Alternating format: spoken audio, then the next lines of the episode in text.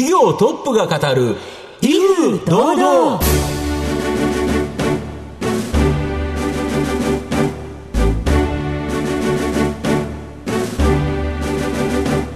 毎度相場の黒髪こと藤本信之です。アシスタントの飯村美希です。この番組は巷で話題の気になる企業トップをお招きして番組の指揮者的役割である財産ネット企業調査部長藤本信之さんが独特のタクトさばきでゲストの人となりを楽しく奏でて紹介していくという企業情報番組です。今日もよろしくお願いします。今日はあの外食企業の方来られてるんですが、はい、直近飯村さんがお店に行ったとか。はい。昨日行きました。もうとっても美味しかったです。あのー、企業勉強しに行くぞっていう大義名分を背負ってハイボール飲みに行きましたがとっても美味しかったです。まあその美味しい企業をご紹介したいなというふうに思います。はい。どうぞ皆さん最後までお楽しみください。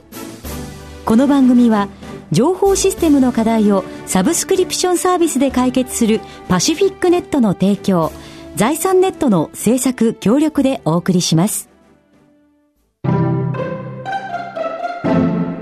企業トップが語る、威風堂々。それでは本日のゲストをご紹介します。証券コード7674東証マザーズ上場株式会社ナッティスワンキー代表取締役社長伊関裕二さんです。伊関さんよろしくお願いします。こんにちは。よろしくお願いします。えー、株式会社ナッティスワンキーは、東京都新宿区西新宿に本社がある飲食店、肉汁餃子製作所、ダンダダン酒場を直営、フランチャイズで運営する外食企業です。え、それでは、伊関さんの方からも御社のことを教えてください。はい。当社はですね、本当にビジネスモデルとしてはすごくシンプルで、えー、今ご紹介していただいた、えー、ダンダダン酒場という、えー、餃子がメインの居酒屋ですね。これを、えー、展開している会社でございます。はい。伊関さんはですね、大学を中退後、フリーターを経て、IT 関連の会社に就職。はい、えー、プライベートでは、現在の副社長である田中さんとの出会いもあり、6年勤めた会社を辞めて、まずはラーメン屋さんをオープンされたとのことで、えー、そしてお店は現在のダンダダン酒場へとたどり着いていくわけなんですが、はい、えー、ちょっとこのあたりいろいろ藤本さんと一緒に迫っていきたいと思います。えー、では、伊関さん一問一答にお付き合いをお願いいたします。はい生年月日はいつでしょう？えー、1974年の12月14日で今、えー、45歳になります。はい。えー、子供の頃のお父さんお母さんのご職業は？父親はですね、金融関係の仕事をしてまして、はい、えー、転勤が多かったんで、うん、まあ転勤族だったんですけども、まあ母親の方はもうほぼ専業主婦みたいな感じでしたね。はい。よく考えてから行動するタイプですか？それともひらめきで行動するタイプですか？まあどっちかっていうとひらめきで行動するタイプかもしれないです。例えばどんな時に現れますか、えー、予定を立てないで遊びに行くことが多いですね。まあ、旅行とかでも、はいはい、とりあえず行ってみて考えるみたいな、うんうん、そういうパターンは多いですね。なるほどでした。さらに聞いていきましょう。藤本さんお願いいたします。で、あの、IT 関連の、まあ、企業の社員になってたというところなんですけど、はい、あるラーメン屋さんの常連だったことから、まあ、今のですね、会社の田中副社長と出会ったこと、はい、ここからなんか話がスタートしていくとか。はいはい。これどういう感じなんですか？府中っていうところに住んでまして、はい、東京の府中市なんですけど、はいはい、まあ、そこにライオンラーメンっていうラーメン屋さんがありまして、はい、まあ、そこのラーメンが大好きすぎて、まあ、週に4回とか5回とか。通いましたね。週に4回から5回って、ほぼ、ほぼ毎日。そうです。多い時はもう昼食べて、また夜行ってとか。うん、まあ、そんぐらいのなんか常連客だったんで、うん、あの、店員の人は、あの、うん顔は知ってたんですよね。うんうんうん、僕も店員の顔知ってたんで、うん、まあその中でまあ年が大して変わんないぐらいで元気で生きのいいお兄ちゃんがいるなと思ってて、うんうんまあ、たまたまある別の場所でばったり、うん、会うことがあって、うん、えー、まあ、そしたらまあ、その、ライオンのラーメンの人で、うん、まあ、そこからたまに飲み行くようになって、うん、まあ、将来のこととか話したりとかするようになったんですね。なるほど。で、そこで飲食店を一緒にやろうというのは、なんで飲食店だったんですか？まあ僕はですね、その、本当は6年勤めた会社の仕事で独立しようかなっていう考えもあったんですけど、まあなかなかちょっとその分野では、勝てないなっていうのが思ってまして、うん、なんか違う業界に行きたいなって思っってたところに、そういうまあ田中にきっかけをいただいて、えー、まあ始めたっていう感じです。なるほど。はい、最初のラーメン屋はどこで作ったんですか？最初は、えー、京王井の頭線の浜田山っていうところに、はい、はいはい、10坪のちっちゃいお店を作ったのが最初です。このラーメン屋さんから急にダンダダンへ向かうんですか？いや、ここはですね、ラーメン屋も、あの、田中が作ったお店で、うん、まあ、ずっとラーメン屋で修行してましたんで、田中の方が。で、僕は僕であの、居酒屋というか、アルコールを出す店をやりたかったんですね。で、まあ、あの、その頃は、ラーメン屋出した頃はまだ僕も会社員やりながら手伝ってたみたいな感じで、で、自分のお店をこう作ろうと思って、最初に調布駅っていうところに作ったのが、えまあ、焼酎ダイニングバー。へなんかおしゃれな感じ。はい、ちょっとおしゃれな。駅からちょっと遠かったとこ？そう、駅からもう7、8分歩くようなところで、まあ、周りに何もないようなとこだったんで、まあ、最初は本当に店の存在すら知られなかったんで、結構苦労したんですけど、うん。まあ2年ぐらいかけて毎日満席ぐらいの店になりました、ね、それはどういう手腕でそうなっていくんですか？まあ本当にもうお客様に真剣に向き合ったっていうだけの話で、うん、毎日あの来てくれた、本当に1日2人しか来てくれない人がもうあって、最初の頃。やっぱりそのお客様たちにわざわざ歩いて7、8分歩かせる、何かをちょっと作ろうと思って、まあ料理なり、えー、まあ接客なり、本当に記憶に残るものを作っていこうっていうことでやってましたね。ああ、記憶に残るっていうのがいいですよね。これって結構、なんか飲食店とって、なんか重要なことですよね。いや、もうすごい大事ですね。やっぱりこんだけ飲食店が世の中にいっぱいある中で、まあどっかで飲みに行こうとか食べに行こうって思った時に、一番最初に思い出してもらうっていうのが、すごく大事だと思うんですよね。そうですね。あと、その現在の主力の、この肉汁餃子製作所、ダンダダン酒場。はい、ここの1号店を作った経緯、これど、どうやってどうできていったんですか？そうです。ね。あの、僕はあの、調布駅でその、ダイニングバーを最初に出して、うん、3年後ぐらいに、えー、スペインバルを1軒出して、うんで、まあ、その二つともそこそこ繁盛はしてたんですけど、うん、当時はまあ若かったんで、みんな社員も若かったんですけど、うん、ある時、えー、奥さんも子供もいる社員とかが入ってきて、まあ、独立志望だったらまだいいんですけど、うんうん、まあ、どっちかというと一生ついてきますみたいな感じだったんで、じゃあ僕はあの、この奥さんと子供もどうやって食わしていかなきゃいけないんだみたいな、まあ、今のまんまじゃ、やっぱり当時給料もそんな上げれなかったんで、まあ、そういうので、本当にもっと会社が成長できるようなお店を作りたいっていうのがあったんですね。まあ、そういうのをいろいろ考えてて、まあ、ただ餃子だったら本当に昔ながらの料理ですし、まあ街には0歳から上は100歳ぐらいまでの人がいる中で、うん。うん、まあ当時のダイニングバーっていうのは20代後半から30代の人がほとんどだったんですね。まあ、ただ餃子だったら本当に、まあ、老若男女に使っていただけるし、うん、むしろ外食しないような主婦の方でもお持ち帰りとかで使っていただけたりするんで、本当に幅が広いんで、まあ、これはいけるんじゃないかなと思って考えた業態です。なるほど。はい。えー、さて、伊関さんの人となり、皆さんにはどのように伝わりましたでしょうか？後半では、えー、伊関さんが率います企業についてじっくりと伺います。企業トップが語る威風堂々では後半です。藤本さんのタクトがどうさえ渡るのか、ゲストの伊関さんとの共演をお楽しみください。御社はこの肉汁餃子製作所ダンダダン酒場、これの単一ブランドの会社だと思うんですが、はい、他社との差別化ポイントは何と言ってもですね、僕は餃子なんじゃないかと思うんですけど、うんはい、僕も実は荻窪店でいただいて、まあ、ビールハイボールとめっちゃ合うっていうですね、はい、美味しい餃子だなと思いながら食べたんですけど、で、井村さんも食べたんですよね。あの、本当に肉汁すごいですね。私、もう、なんて言ったらいいんですかね。まあ、言ったらもう小籠包ぐらいのお汁が入ってるので、なんて言うんですか、口に含んだ時にもうごっくんってしないといけないぐらい、おつゆが。さすが食レポうまいですね。いや、本当に美味しくて感動して。うん、で、あとお店の、うん、あの、スタッフの皆さんがい。ろいろ聞きかせてくださって、私、うん、実は昨日一人でハイボール飲みに行ってるんですけど、あの、お店の前で入ってもいいのかななんて悩んでたら、あの、中からわざわざ扉開けて声かけてくれて、で、私が餃子食べるの下手で、ピューとかって汁が飛んじゃったらすぐおしぼり持ってきてくれてとか、すごく美味しい、すごく落ち着く、居心地のいい、素敵なお店だなと思って。なるほほど。で、その餃子自体、はい、どこがどう違うんですか、これ？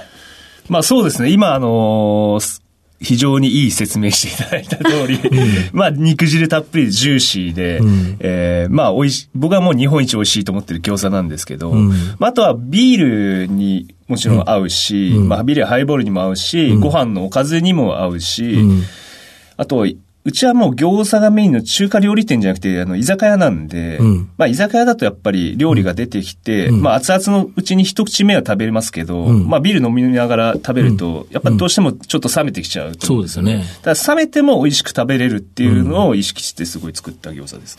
あ、そうですね。あれだけ、あの、結構皮は肉厚ですよね。ねなんですけど、例えば居酒屋だと飲みながら食べるので、ちょっと時間が経つじゃないですか。そすね、それでも、あの、皮がこう重たくなったりとか、油っこく感じたりとかしないですよね。そうですね。はい。で、御社の場合、町に長く愛される粋で、えー、いなせなですね、店作り。これが御社の理念で、昔からその町にあったような地元の人に愛される店作り。これを目指しているって、これどういうあれですか？本当に1年2年繁盛して、うん、まあ5年後にはなくなってるようなお店をいくらでも見てきたんですね。うん、でまあ企業としてやっていくにはやっぱり、それじゃあ意味がないんで、うん、本当にこのダンダナン坂川ってブランドが街に根付いて10年、20年、30年と、うん、えー、まあ成長していけるようなあの店を作っていきたいということでこういう理念を作ってます。こういうのってでもスタッフさんにどうやって伝えていくんですか？そういう気持ちを持ってほしいって伝えるの難しいのかなって思うんですけど。そうですね。もう常に言い続けてるんで、まあ、短期的な目先の利益じゃなくて、うん、やっぱり未来の利益を考えるようなことを常に言ってるんですね。うん、だからお客様満足がやっぱ一番の大事ですし、うん、まあお客様満足抜きで本当にその場の売り上げだけ取りに行くようなやり方はしないとか、そういうことは常に言ってますね。まあ、あと、生きでいなせなっていうのは本当今の若い人、うん、何のこっちゃっていう感じで聞いたこともないっていう人も多いんで、まあ、これはあの、会、うちの会社の生きでいなせっていうのは何なのかっていうのを定義してて、これはもうあの、期待以上が当たり前ってっていうのを定義してるんですね。まあお客様だったり、上司だったり、部下だったり、何かやるときに、相手の期待を上回ることを常にやろうっていうことで定義してます。なるほど。あと、まあこれ、あくまで僕のですね、個人的な意見かもしれないんですけど、はい、外食業界っていうのは、まあ大げさにちょっと言うとですね、若干ブラックというか体育会系というか、まあそういう企業風土の会社、多いんじゃないかと思うんですけど、御社とはかなり違ってるそうなんですけど、はい、どういうあれなんですか？御社の企業風土っていうか。そうですね。もう本当にこの業界そういうイメージが結構強くてですね。うん。はい、ただ僕は本当に飲食店で自分でも店長でずっと長く働いてたんですけど、うん、本当にこの仕事ってお客様からダイレクトに意見もらえたり、お褒めの言葉いただいたり、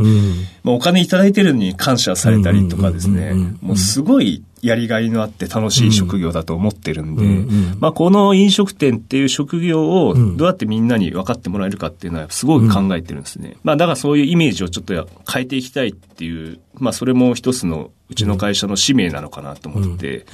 まあ、いろんな施策で、あの、うちに入ってきた人が、やっぱり仕事を楽しむっていうことを知ってもらおうと思って、いろんなことをしてますね。例えばその社員の皆さんに対して、なんか例えばイベントこういうのやってるよとか、こういう還元の仕方してるよっていうのもあるんですか、1年に1回、ダンダダンアワードっていうのあるんですけど、はい、まあこれはもう成果発表会みたいな感じで、うんうんまあ、あの、全店舗の優秀店舗が選ばれて、うん、まあ、4店舗登壇して、その中から優秀店舗を決めるっていうやつなんですけど、まあ、今までどうやってチームビルディングして、こういう成績を残せたのかとか、どういう考えでこういうふうにやってきたのかとか、どういう店舗の理念を持ってやってるのかとか、そういうのを発表する場なんですけど、まあ、それをアルバイトの子たちもみんな集まって、まあ、意識を高めるというか、まあ、同じ仲間がこんだけ頑張ってるんだから僕らも頑張ろうみたいな、うん、そういう空気感を作ってる感じですね。はい。あと、あの、ホームページを拝見したんですけど、はい、読書感想文手当とか、なんか、はい。はい、お、面白いというか、なんだこれはっていうのがあったんですけど、うん、あれは何ですか？そういうのも結構あの、みんなからアイデアもらって、すぐ作っちゃったりするんですけど、うん、読書感想文手当っていうのは、うん、あの、僕と田中で、あの、考えて、はい、えー、まあ、飲食店で働いく人って結構昔勉強が苦手だった人が多いんですね。まあ僕もそうなんですけど、あの本とか読んだことない人が多いんですよ。僕も二十歳超えるまで本なんて読んだことなかったんですけど、ただ本読んで変わることって、なんか人生変わることってやっぱ僕も経験してるんで、そういう経験をあの若い子たちにさせてあげたいなと思って、まあ月一冊あの課題図書を出して、それを読んで感想文書いたら3000円もらえます。えー、すごいいい宿題とお小遣いがもらえます。確かにね。やる気がまだその3000円でまた本買えるますし。本当ですね。はい、その社員の方の満足度とかやりがいとかっていうのが、またこうお客様に還元されていくわけですもんね。うん、すごいですね。はい。えー、さて、そろそろ番組が終盤に近づいてまいりました。藤本さん、いつものやつお願いします。社長、あの、あなたの心に残るですね、四字熟語教えていただきたいんですが。一心一意。はい。これは一つに心に、一つに、えー、意味の意で一心一意ですね。これは意味？は？まあそうですね。まあ一つのことに集中して、うん、えー、まあ脇目も振らず突き進むというような解釈を僕はしてるんですけど、うん、やっぱ今、ダンダダン酒場っていう、このブランドをどうやって深掘りしていって、どうやって他社に負けない、えー、業態にしていくかっていうことに、えー、集中して、まあそれをずっと考えながらやっていきたいなと思ってます。はい、ありがとうございました。えー、本日お越しいただきましたゲストは、証券コード7674東証マザーズ上場株式会社ナッティスワンキー代表取締役社長、伊関裕二さんにお越しいただきました。伊関さんありがとうございました。ありがとうございました。ありがとうございました。ありがとうございました。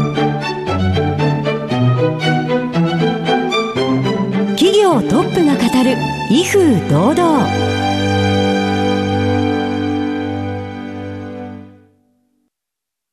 IT の活用と働き方改革導入は企業の生命線。東証2部証券コード3021パシフィックネットは IT 機器の調達、運用保守、クラウド活用まで情報システム部門をサブスクリプション型サービスでサポートし、企業の IT 戦略を応援する信頼のパートナーです。取引実績1万社を超える IT サービス企業。東証2部証券コード3021パシフィックネットにご注目ください。お送りしてきました企業トップが語る威風堂々そろそろお別れのお時間です。本日のゲストは株式会社ナッティスワンキー代表取締役社長伊関裕二さんでした。けど本当にだけど外食産業っていうか、はい、お店が飲食店が好きな社長さんでしたね。お店と飲食店と人が好きって感じでしたね、うんうん、そうですね。なんだかあの正直あのこうやってお店を成り立てる方って、うん、よし一旗あげるぞみたいな、こう行くぞ行くぞみたいな感じの方のイメージがあったんですけど、穏やかに、こうなんかあの人を大切にしていきたいという気持ちのとても伝わる、えー、素敵な社長さんでした。はいはい。ぜひ番組改めて聞いてください。終了後はラジコのタイムフリーはもちろん、ポッドキャストでもお楽しみいただけますので、ぜひラジオ日経のウェブサイトなどチェックお願いいたします。それでは、ここまでのお相手は、藤本信之と、飯村美希でお送りしました。来週のこの時間まで、ほな、さいなら。